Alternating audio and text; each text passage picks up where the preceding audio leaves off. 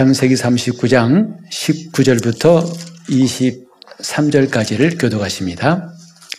주인이 그 아내가 자기에게 고하기를 당신의 종이 내게 이같이 행하였다 하는 말을 듣고 심히 노한지라 이에 요셉의 주인이 그를 잡아 옥에 넣으니 그 옥은 왕의 죄수를 가두는 곳이었더라. 요셉이 옥에 갇혔으나 여호와께서 요셉과 함께 하시고 그에게 인자를 더하사 전옥에게 은혜를 받게 하심에 전옥이 옥중 죄수를 다 요셉의 손에 맡김으로 그 재반 사물을 요셉이 처리하고 전옥은 그의 손에 맡긴 것을 무엇이든지 돌아보지 아니하였으니 이는 여호와께서 요셉과 함께 하심이라 여호와께서 그의 범사에 형통케 하셨더라. 아멘. 성경의 이야기가 물론 하나님의 말씀이기도 하지만 우리 모두 모든 인생의 이야기라고 할 수 있습니다. 즉 성경은 저 하늘에 있는 천사들 그들의 일상이나 그들의 삶을 다루는 것이 아니라 우리와 똑같은 사람들의 이야기예요. 곧 하나님 앞에선 사람들의 이야기를 성경은 말하고 있습니다. 그 수많은 인물 가운데에서 우리가 놓칠 수 없는 사람 중에 하나가 바로 오늘 읽은 요셉이지요.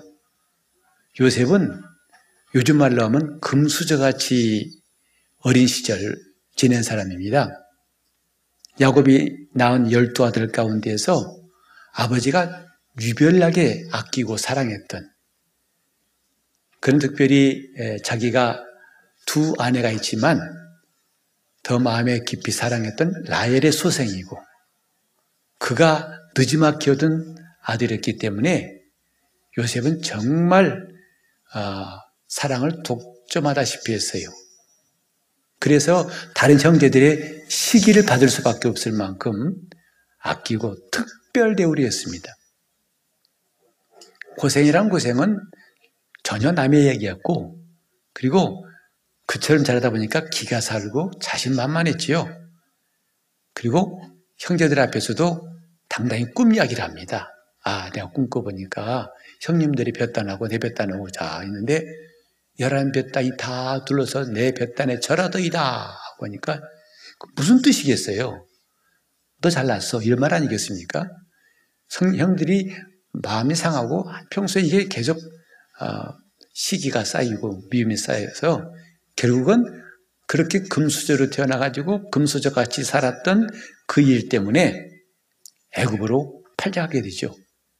졸제 부모를 떠나서 2억 마리 먼 땅에 낯선 곳에 가 그것도 나중에 종살이 하다가 모함을 받아가지고 옥에까지 떨어지는 신세를 겪게 되었습니다. 정말 인생의 극과 극이죠. 정말 잘 나갈 때와 그 다음에 밑바닥까지 떨어진 삶을 요셉은 살았습니다. 근데 우리가 이제 사람들의 관점을 본다면 참 인생이 드라마틱하다. 정말 롤러코스터 같다. 산꼭대기에서 깊은 골짜기까지. 참 삶이 기구하다고 할 수 있다.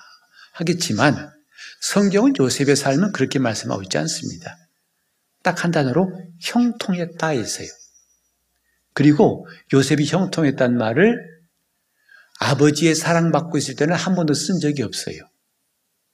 그 집에서 대우받고 정말 기가 팍팍 살았을 때의 모습에는 한 번도 이 말이 없더니 급작스러운 변화로 이제 그가 사람들을 볼 때는 인생이 추락한 그 옥살이 때부터 그 종살이 할 때와 옥살이 때부터 무려 네 번이나 형통했다라는 말이 나옵니다. 그리고 그 형통했다는 말 앞에 꼭 붙는 게 있어요. 뭐냐면 하나님이 요셉과 함께 하심으로 형통했더라. 이것이 성경이 말하는 요셉의 일생이에요. 그리고 이것을 하나님 우리에게 알게 하시려고 요셉의 일생을 참 길게도 창세기 39장부터 아, 8장부터군요. 계속 저희 끝까지 창세기 마지막까지 요셉이 어, 중심이 돼가지고 장세기는 기록하고 있습니다. 자, 하나님께서 요셉의 삶을 통해서 이렇게 무엇을 깨닫게 하신 걸까? 그리고 오늘 우리는 어떻게 하면 이런 말씀에 가까이 갈수 있을까 하는 것을 나눠보려고 합니다. 이제 요셉이 정말 금수저 같이 잘났다, 굉장했다. 한때는 또다 추락했고 이런 말이 전혀 없고 형통하였더라. 우리나라 사람들도 형통 좋아하시죠? 형통. 그래서 전도할 때도 예수 믿어보세요. 만사 형통합니다. 모든 게 최고입니다. 라고 그저 모든 리스트를 만들어서 다 좋고 좋고 좋고 좋은 것밖에 없다고 전도를 하는 경우도 있어요. 하지만 가끔 그런 것이 안 맞을 때는 혼란스럽기도 하지요. 근데 이 성경이 말하는 형통이 좀 다르다는 것은 좀 이따 말씀드리기로 하고 요셉의 삶을 한마디로 형통하였더라. 근데 그 형통했다라는 말을 이 한 장 내에 39장 내에 네 번이나 말하고 있어요. 한번 같이 보실까요? 39장 2절에 보시면 같이 읽겠습니다. 여호와께서 요셉과 함께 하심으로 그가 형통한 자가 되어 그 주인 애굽 사람의 집에 있으니 아니 종으로 팔려갔어요. 그런 신세를 누구나 다 우울하게 보고 불행하다고 보겠지만 성경은 뭐라고 그랬어요? 형통한 자가 되었다 했어요. 하나님이 요셉의 삶에 대해서 이렇게 적극적으로 말씀하신 것은 아버지와 함께 있을 때가 아니에요. 혼자 있을 때입니다. 우리 지난 시간에도 말씀을 드렸지만 두 사람이 한 사람보다 낫다. 성경은 이걸 왜 강조할까요? 그냥 백지장도 맞들면 나으니까 서로 의지하면 되니까 이런 수준의 내용이 아니라고 그랬죠. 하나님의 뜻이 있어요. 사람을 지으실 때 뜻이 있어요. 그래서 다른 짐승들을 지으실 때에 그냥 각기 종류대로 있으라 했지만은 사람을 지을 때는 남자와 여자로 지으시고 그리고 남자가 부모를 떠나 아내와 합하여 둘이 한 몸을 이룰지로다. 모든 생물이 번식할 때 암수 짝을 지는 건 대부분이지 않습니까? 그런데 유독 사람에게만은 남자와 여자라고 하는 이 두 인격을 말하고 있는 게 무슨 뜻일까? 애당초 하나님은 두 사람에 대한 염두를 두신 게 아닐까라고 생각해요. 그래서 지금 요셉이 형통했던 것이 저 아버지 집에서 형들과 함께 있을 때에 한 번도 말씀하신 적이 없는데 이제 기가 막힌 파란만장한 삶이 시작되는 애굽 생활에서부터 종살이 할 때도 그렇고 옥살이 할 때 이게 네 번 나오는데 두 번째로 3절 보시겠습니다. 3절에 보시면 그 주인이 여호와께서 그와 함께 하심을 보며 또 여호와께서 그의 범사에 형통케 하심을 보았더라. 이러면 하나님이 요셉과 함께 하신 것을 자신만 아는 게 아니라 남도 알아요. 요셉의 주인도 알아요. 하나님이 요셉과 함께 하심을 보고 또 그를 형통케 하심을 보았더라 그랬습니다. 이게 종살이 할 때죠. 그 다음에 옥에 들어왔을 때, 자, 21절을 보시겠습니다. 39장 21절. 여호와께서 요셉과 함께 하시고 그에게 인자를 더하사 전옥에게 은혜를 받게 하시며 옥중에 있을 때에도 여호와께서 요셉과 함께 하시더라 했어요.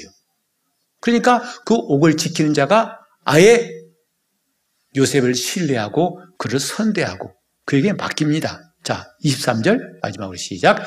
전옥은 그의 손에 맡긴 것을 무엇이든지 물어보지 아니하였으니 이는 여호와께서 요셉과 함께 하심이라. 여호와께서 그의 범사에 형통케 하셨더라.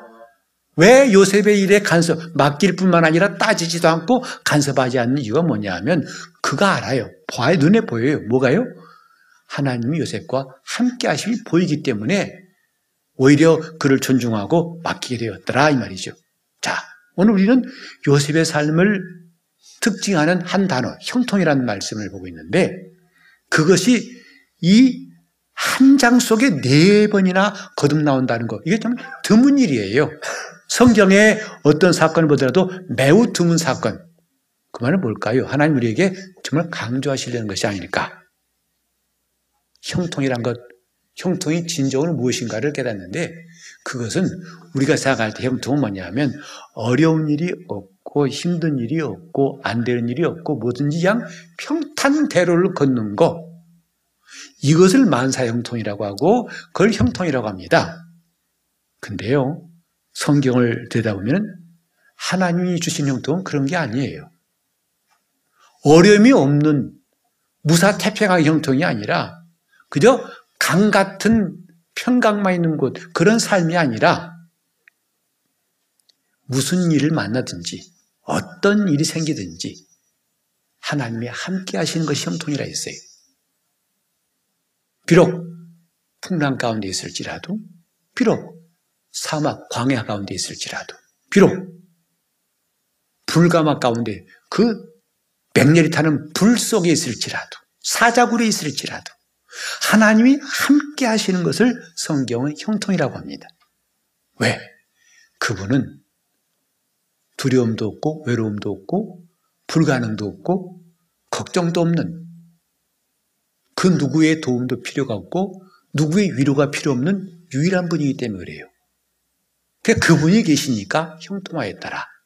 이게 성경이 말하는 공식이에요. 형통의 공식.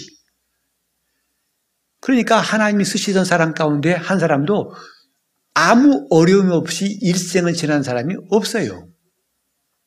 반드시 그들은 고난을 통과했다는 것을 성경은 말하고 있어요.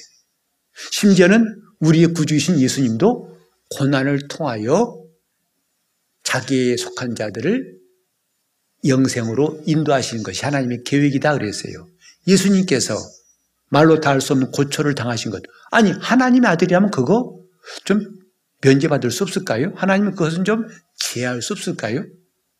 그런데 그분도 어김없이 모진 고초를 당하시고 마침내 가장 극형에 해당되는 십자가에서 물과 피를 쏟으시고 죽으셨어요. 무덤도 없어가지고 부자의 무덤을 빌려서 쓰실 만큼. 그는 이 땅에 남은 것이 없어요. 그걸 성경은 하나님이 뜻하신 것이고 그것이 얼마나 귀한 것인 줄을 하나님이 증명하시되 예수를 죽은 자 가운데 살리시고 그를 지극히 높여 모든 이름에 뛰어난 이름을 주시고 하늘에 있는 것이나 땅에 있는 것이나 땅 아래에 있는 모든 것들이 그 이름에 무릎 꿇게 하셨다고 말했어요. 오늘 저와 여러분이 예수 믿으면서 정말 복을 뭐라고 생각하냐? 형통이라고 한다면 그 형통은 여러분 삶에 아무 문제가 없는 것, 그걸 바라지 마세요. 무사한 것이 형통이 아니다, 이 말이죠. 찬송가도 있잖아요. 무슨 일을 만나든지, 무슨 일을 만나든지예요. 환란이나 핍박이나 기근이나 적신이나 위험이나 칼이나 높음이나 깊음이나 어떤 문제가 올지라도 하나님이 함께 하신 사람은 무너지지 않고 그 사람이 형통하다는 것. 자, 이렇게 하나님이 함께 하신 것이 형통이다. 그걸 여러분이 이제는 이해했을 것입니다. 그 다음 우리는 함께란 말이 왜 나온지를 또 알아야 됩니다. 함께란 것은요, 누가가, 누가 함께 있을 때는 함께란 말을 쓸 필요, 쓸 필요 없어요. 왜? 이미 함께 있는데요, 뭐. 근데 사람들이 이 함께 있을 때에 특별히 하나님이 함께 계실 때의 형통이란 이유가 뭘까? 그걸 조금 생각해 보면요. 원래 인간의 존재는 외로움이 본질이에요. 사람은 누구나 외롭습니다.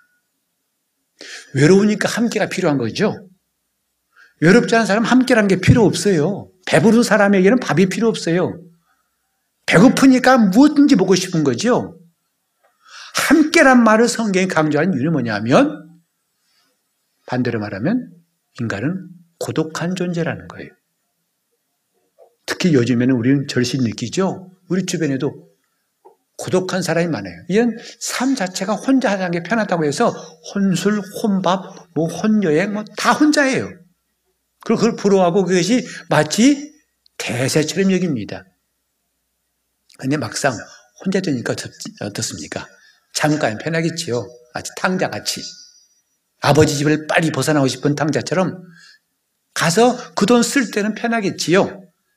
조금만 지나니까 당장 혼자 있는 것이 얼마나 힘들다는 것이 절감되는데 먹을 것이 없어가지고 돼지가 먹는 식물을 나눠 먹어야 되고 마침내 그것마저도 없어서 정말 죽을둥살둥사는 정말 그런 고통을 겪을 때야 비로소 함께라는 걸 생각합니다. 내 아버지 집에는 먹을 것이 얼마나 많은가.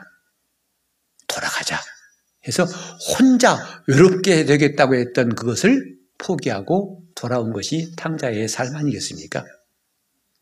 성경이 이런 탕자 이야기 하는 얘기가 뭐냐면 인간은 원래 외로운 존재다는 거예요. 하나님을 떠난 인생은 누구나 다 외롭습니다.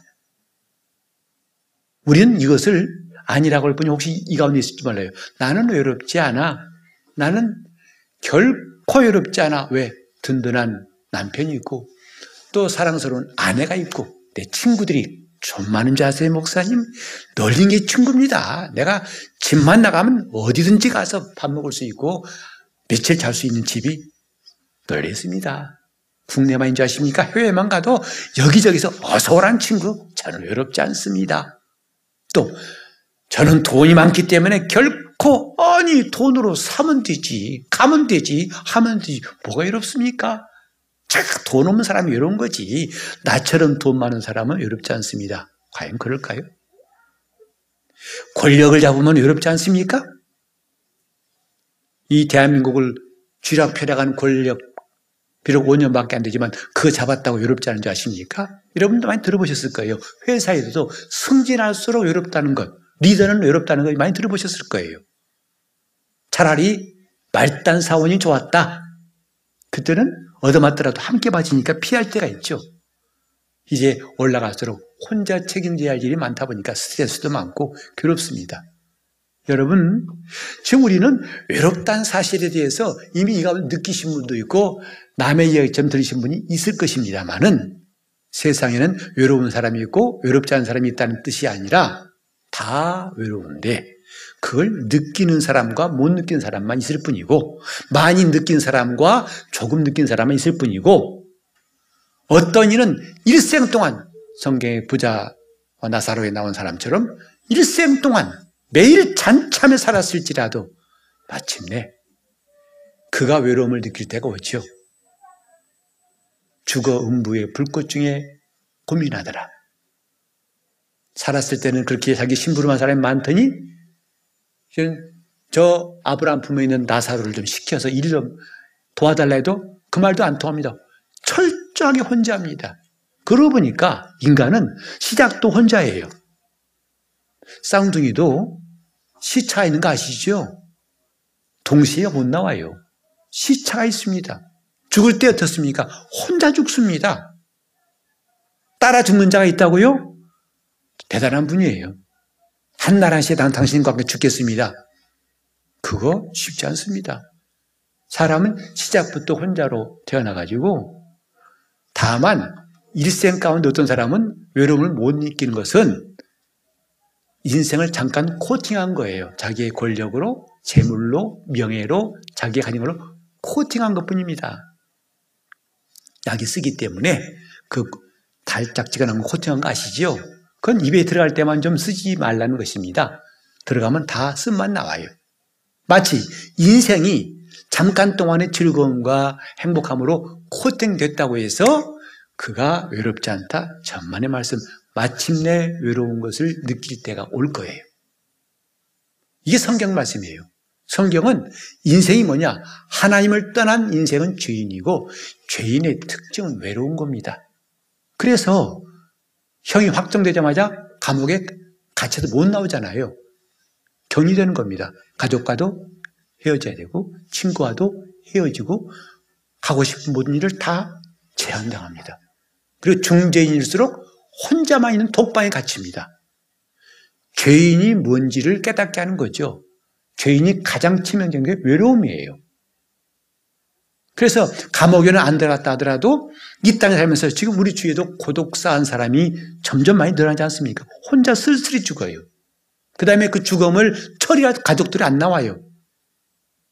나라에서 그 자치단체에서는 공동 장례를 치는 사람이 있다고 우리는 가끔 뉴스 보지 않습니까? 고독한 겁니다. 원래 인생은 고독한 존재예요. 여러분이 인정하든 안 하든 그건 여러분 자유입니다만 본질은 변하지 않습니다. 옆에 지금 사랑하는 아내가 있고 남편이 있으니까 괜찮죠? 하지만 잠깐 동안 내 외로움을 잊게 해줄 사람 얼마나 귀한 존재입니까? 그런데 그들과 헤어짐이란 후유증도 만만치 않아요. 사랑하는 그 자녀 어, 남편이나 아내 마지막 시신을 씻기고 입관할 때 눈물을 펑펑 쏟습니다. 그리고 그 추억을 잊지 못해가지고 심지어는 강아지도 기르던 강아지가 죽으면 그것 때문에 몸 아주 괴로운 사람 많잖아요. 그래서 차라리 키우지 말자 그랬잖아요. 함께 있을 때 외로움을 달래줘서 괜찮은 것 같더니 그것과 이별하는 순간에 그 치료해야 할 대가가 적지 않다 이 말이죠. 요건데 우리는 이런저런 모양으로 외로움을 달래려고 하고 외롭지 않다고 소리치지만 본질은 변치 않습니다. 인간은 외로운 겁니다. 하나님을 떠난 인생은 외로움과 두 번째는 그 특징이 방황이에요. 이거 해볼까, 저거 해볼까, 갈까, 말까, 할까, 말까. 끝없는 방황입니다. 가인이 범죄한 다음에, 동생을 죽인 다음에, 그가 이사한 곳이 에덴의 동쪽이에요. 그걸 성경에 높 땅이라고 하죠. 그 높이라는 뜻이 뭐냐면 방황이에요. 그러니까 죄인의 실상을 지명이 말하고 있어요. 그래 그는 땅에서 유리하는 자가 돼가지고 끝없이 방황하는 삶을 살았죠. 그것이 인생의 모습이라니 가인 모습일 뿐만 아니라 모양만 좀 다를 뿐이지 인생의 모습이다 이 말이죠. 자, 우린 이런 외로운 인생, 그 인생이 자기가 이걸 아닌 채 하고 화장도 하고 변장도 해서 여러 가지 모양으로 지식으로 가리고 권력으로 가리고 명예로 가리고 또 어떤 사람의 친분으로 가리고 환경으로 가리지만 비 오면 싹그 먹물이 벗겨져 뭐 흐르면 모습 다 아무듯이 화장 잘해놨는데 비 맞으면 화장은 헛거잖아요. 민낯 보이지 않습니까?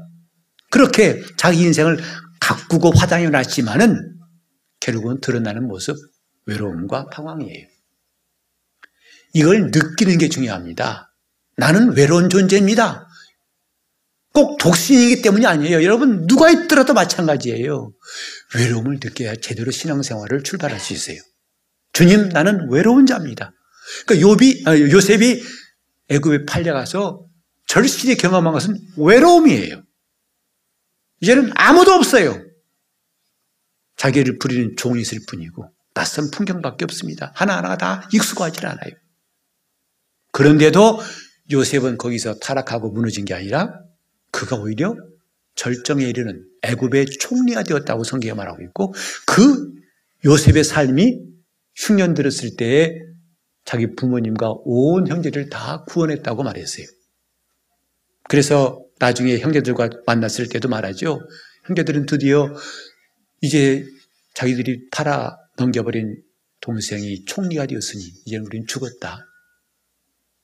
특히 아버지가 죽었으면 이제 그때는 여지없이 우리한테는 뭐 죽음밖에 없다 했을 때 두려워할 때 뭐라고 했습니까? 그렇게 생각하지 마시오. 당신들이 나를 팔았다고 하지 마시오. 하나님이 당신들을 구원하시려고 먼저 나를 애굽에 보내셨나이다. 이런 말이 정말 나오기 쉽지 않습니다. 이를 갈고 원한 맺히고 분노해야 할 그런 자리에서 이런 말을 한다는 게 거의 이건 세상 사람만 만다는 신의 한 수예요. 왜 이렇게 할 수 있었을까요? 그는 실패한 삶이 아니라 형통한 삶이었어요. 그 비결은 뭐예요? 하나님이 함께 하십니다. 하나님이 함께 하심이 형통이라는 것. 오늘 우리가 교회 창립 10주년 맞이하면서 이렇게 조용하게 하는 것도 좀 낯설을지 몰라요. 그리고 어떤 사람은 목사님 좀 섭섭합니다. 이게 뭡니까? 라고 할 수 있을지 몰라요. 하지만 우리는 더 큰, 더 깊은, 더 의미 있는 다음 10년을 위해서 이 기초를 잘 닦읍시다. 신앙의 기본을 하나하나 다져갑시다 하는 것이 목사의 마음입니다. 우리가 얼기설기 지은 집, 모래에 지은 집은 반드시 무너진다는 거 알지 않습니까? 그러나 반석 위에 세운 집은 결코 흔들리지 않고 든든히 선다는 것도 주님 말씀하셨죠. 오늘 저와 여러분 이런 하나하나 신앙의 기본부터 좀 갖춰 나간다면 우리는 말할 수 없는 주의 은혜를 더 많이 경험하고 주님의 인도를 받을 수 있을 것입니다. 신앙의 기본, 외로움을 느끼라는 말입니다. 외로움을 느끼지 않은 사람은 결코 주님을 의지하지 않아요. 외로움을 뼛속까지, 아니, 자기 심령까지 외로움을 느껴본 사람이야말로 예수가 나의 구주가 되신 것을 감격스럽게 고백하고 진정으로 그분과 관계가 깊어질 것입니다. 여러분, 주님이 필요하십니까? 그렇지만 사실 필요한 것도 두 가지 종류가 있어요. 하나는 뭐냐 하면 내가 진짜 필요한 것이 있기 때문에 예수님이 필요한 거예요. 내가 정말 소원이 있어요. 그걸 꼭 얻고 싶은데 이걸 이루기 위해서 예수님이 필요한 사람도 있어요. 그런가 하면 다른 거 필요 없고 그분, 오직 그분만 필요한 사람이 있어요. 마치 결혼할 때 신부가 가져오는 혼수품에 관심이 더 큰 사람은 신부는 뒷전이지요. 그러나 그 혼수품은 아예 보이지도 않고 그 신부만 있으면 돼요. 그 사람이 진정으로 행복한 가정을 이룰 수 있다고 우리 알지 않습니까? 마찬가지예요. 주님 필요하시죠? 근데 왜? 너무 힘드니까 주님 필요해요. 아프니까 주님 필요해요. 뭔가 괴로우니까 주님 필요해요. 좋아요. 그러면 그 일이 해결되면 어떻게 되죠? 주님과 관계도 손해질 수밖에 없어요. 그런데 진짜 주님 필요한 사람, 나는 그분, 그분 자체가 필요해요. 다른 거 필요 없어요. 그런 필요는 누가 느끼냐 하면 영적인 외로움을 느낀 사람만 할 수 있어요. 주님, 나는 진정으로 광야에 있습니다. 광야에 서 있는 나 자신을 느낍니다. 주님, 이 땅에서 그 어떤 사람도 나를 이 외로움을 해결할 자가 없군요. 그런데 주님이 내게 손을 내밀어 주셨으니 나는 그 손을 덥석 잡습니다. 난 주님이 필요한 사람입니다. 그것이 형통주랍니다. 요셉과 함께 하심으로 그가 형통하였더라. 오늘 이 말씀이 장립 10주년을 맞이한 여러분 심령 심령마다 이루어지기를 바랍니다. 그 형통 이외에 무엇을 바랄 것인가?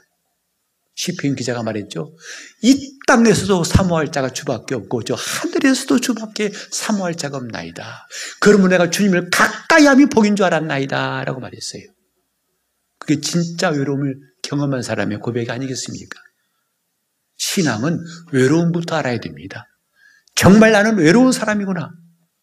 친구 있다고 외롭다는 사실을 잠깐 잊어버리는 것. 그게 전부가 아닙니다. 그는 언젠가 떠나가고요. 심지어는 내 사랑하는 가족도 하나, 둘씩 떠나갈 때가 올 겁니다. 그때 가서야 나는 외롭다, 외롭다 하면 너무 늦지 않습니까? 아예 지금부터 나는 정말 주님의 위로가 필요한 사람, 주님 없이는 살 수 없는 사람, 나는 정말 주님이 필요한 사람이라고 고백하는 이 신앙이 오늘 우리 모두 있길 바랍니다. 성경에 왜 고아와 과부가 나올까요? 불쌍한 사람, 불쌍하다는 그걸 다시 한번 더 구체적으로 하면 외로운 사람이에요. 왜 불쌍하죠? 외로워서 불쌍한 거예요. 고아가 왜 불쌍합니까? 과부가 왜 불쌍합니까? 누구는 다 옆에 도와줄 사람인데 그건 도와줄 사람이 없고 외로운 사람이에요. 근데 성경 말하기를 하나님은 그 고아와 과부의 재판장이시라.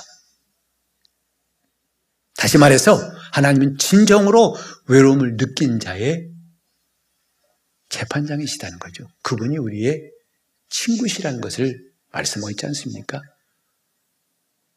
이제 우리 한 사람 한 사람, 저는 이 아침에 우리 성도들 한 사람 한 사람 어른부터 아이까지 정말 이 외로움을 절실히 느낀 것 뿐만 아니라 이제는 그분과 함께 하심이 형통인 줄을 확신할 수 있기를 예수 이름으로 축원합니다. 기도하실 때 주님 내가 진정으로 그냥 겉도는 것이 아니라 내 필요상 주님이 필요한 외로운 사람이 아니라 정말 외로움을 느낄 줄 안 내 영과 혼이 외로움을 절감하게 도와주시고 그 다음에 주님이 함께 하심을 경험함으로 형통한 사람 될 수 있도록 통성으로 기도하시겠습니다. 하나님 아버지 광야와 같은 세상이라고 합니다. 하지만 실제로는 내게 친구가 있고, 내게 이웃이 있고, 내게 가족이 있고, 내게 돈, 그나마 돈 좀 있고, 가진 것이기 때문에 외롭지 않다는 생각, 마치 이스라엘 사람들이 광야에서 엘림의 열두세 만나는 오아시스를 잠깐 만난 것 같은 하지만 그것도 역시 사막임을 깨닫게 도와주셨사온지 우리가 잠깐 위로받는 이것이 외로움이 없다고 속지 않게 도와주시고 내 삶의 본질이 인생의 본질이 하나님을 떠난 인생의 본질이 외로움과 고독함과 방, 방황임을 깨달았사온즉 주여 우리 성도들 정말 외로움을 절실히 느낄 수 있도록 저들을 붙잡아 주시옵시고 광야에 홀로 서 있는 저들을 실감할 수 있는 내가 빈들에 서 있는 그래서 오병이어밖에 없는 이 초라한 현실을 절감할 수 있는 은혜와 함께 주님이 함께 하심으로 형통하는 복도 꼭 누리게 도와 주시옵소서. 주님 그래서 우리가 어려움을 당할지라도 또 안 되는 일이 쌓였을지라도 근심 걱정이 많을지라도 갑자기 내가 불행해진 것이 아니라 그때에도 주님이 함께 하심이 형통임을 날마다 깨닫고 승리하게 도와 주시옵소서. 주 예수 이름으로 기도합니다. 아멘.